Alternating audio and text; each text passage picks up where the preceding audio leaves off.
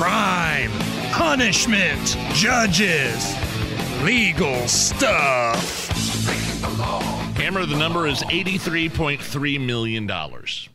eighty-three point three million dollars. That's a big number. That's a big number for Donald Trump to pay E. Jean Carroll in this defamation lawsuit. Already owed her like five million dollars because she sued him civilly for an alleged sexual assault encounter with Donald Trump several years ago.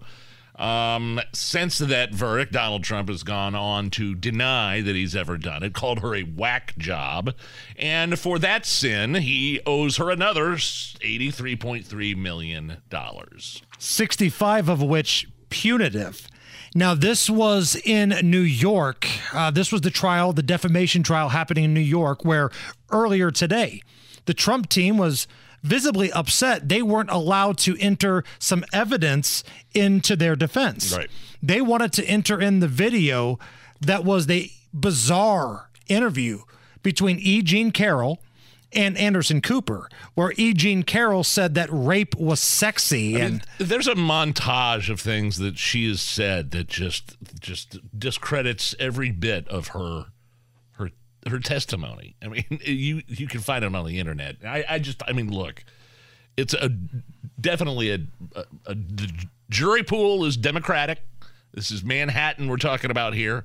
They're pulling, full, you know, I'm sure, I wonder how many liberals are on that that jury. Well, look who the judge was, too. The judge was a complete never-Trumper, which is why Donald Trump acted in defiance so much. He knew what this result was going to be. Everybody knew what this result was going to be. This was the trial from Animal House. You weren't going to get a fair shake. And we were just waiting on the number. And now we find out it's eighty-three million dollars. Trump team said they're already planning to appeal. They think this number is ludicrous. All right, more legal stuff here. Lia Thomas, who, if you remember, that's the dude pretending to be a chick in swimming.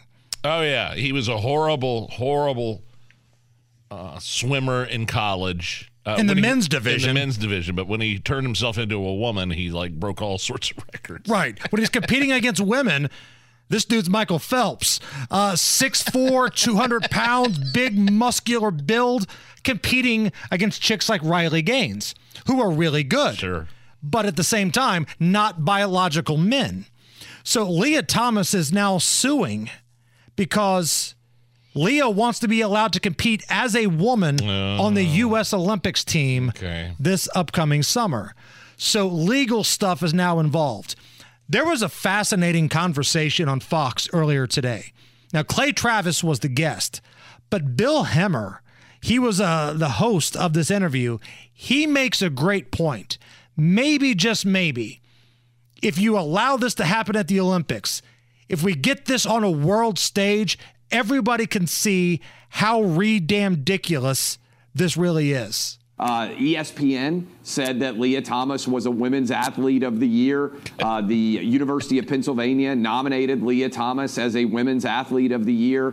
Uh, everyone in sports, by and large, Uh, who is in positions of authority and power has tried to countenance and encourage this, from in the N C double A to E S P N mm-hmm. to the University of Pennsylvania. All of them, I think, have gotten it wrong. Maybe, for those who agree with the opinion you just stated, maybe this is what the world needs to see.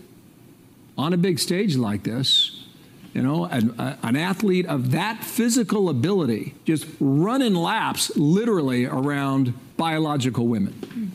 Maybe this is what it's going to take for the rest of the world to look at this and go, you guys are lunatics. Such a good point. I mean, this dude, like, went through puberty. They don't, like, he's he was already a man. That and picture now, of him standing next to Riley Gaines, it's so cringeworthy. Awkward. I mean, he's tucking junk. And this is a six foot four, two hundred pound, muscular, collegiate athlete competing against women. I mean, you have uh, like uh, Navratilova, Martina Navratilova, who's a um, huge gay rights activist, legendary, iconic tennis player, coming out against uh, men competing against women in sports. And it, it's it's not just us saying it, is what I'm right. saying. Right. And I'm curious what the rest of the world would say if their swimmers were getting embarrassed yes. in a pool by a biological man. It doesn't look like this is going anywhere. I don't think the in terms of the lawsuit. Who knows? I mean, steroids in the Olympics is one thing. We've seen that pretty much every year. But this is a horse of a different color. This is a grown, big-ass dude competing against chicks. And this takes us to the story in Oregon where the coach of a tennis team, oh, women's yeah. tennis team, has resigned because he's starting to see dudes identifying as women, beating the hell out of women in sports, and he said, I'm out. Last night, uh, my wife and I resigned our uh, head coaching positions for varsity and J V girls tennis at our high school we were at. For the last twenty-five years, I've coached uh, varsity basketball, varsity tennis, coached in over one thousand ninety games, won six hundred sixty-seven and lost four hundred twenty-three. I've had a lot of success, but I finally reached the point where I had to resign last night because of boys playing girls tennis. And the reason we did is we're just not going to support boys playing girl sports. This is wrong on every level. These are not girls. They're boys saying they're a girl. They're playing a false sport, come back and play a girl sport, and go back to playing a boy sport. All I have to do is change the paperwork at the district office. I'm not going to support it. I'm never going to lie to a kid. I think wow. it kind of could have turned down the background music yeah. just a little bit, though. Like, it kept getting louder and louder. Like, whenever I do my hit with Rob and yeah. Casey on yeah. their show, whenever Kevin wants me to shut up, he turns the music up so loud that I can't even promote the show anymore.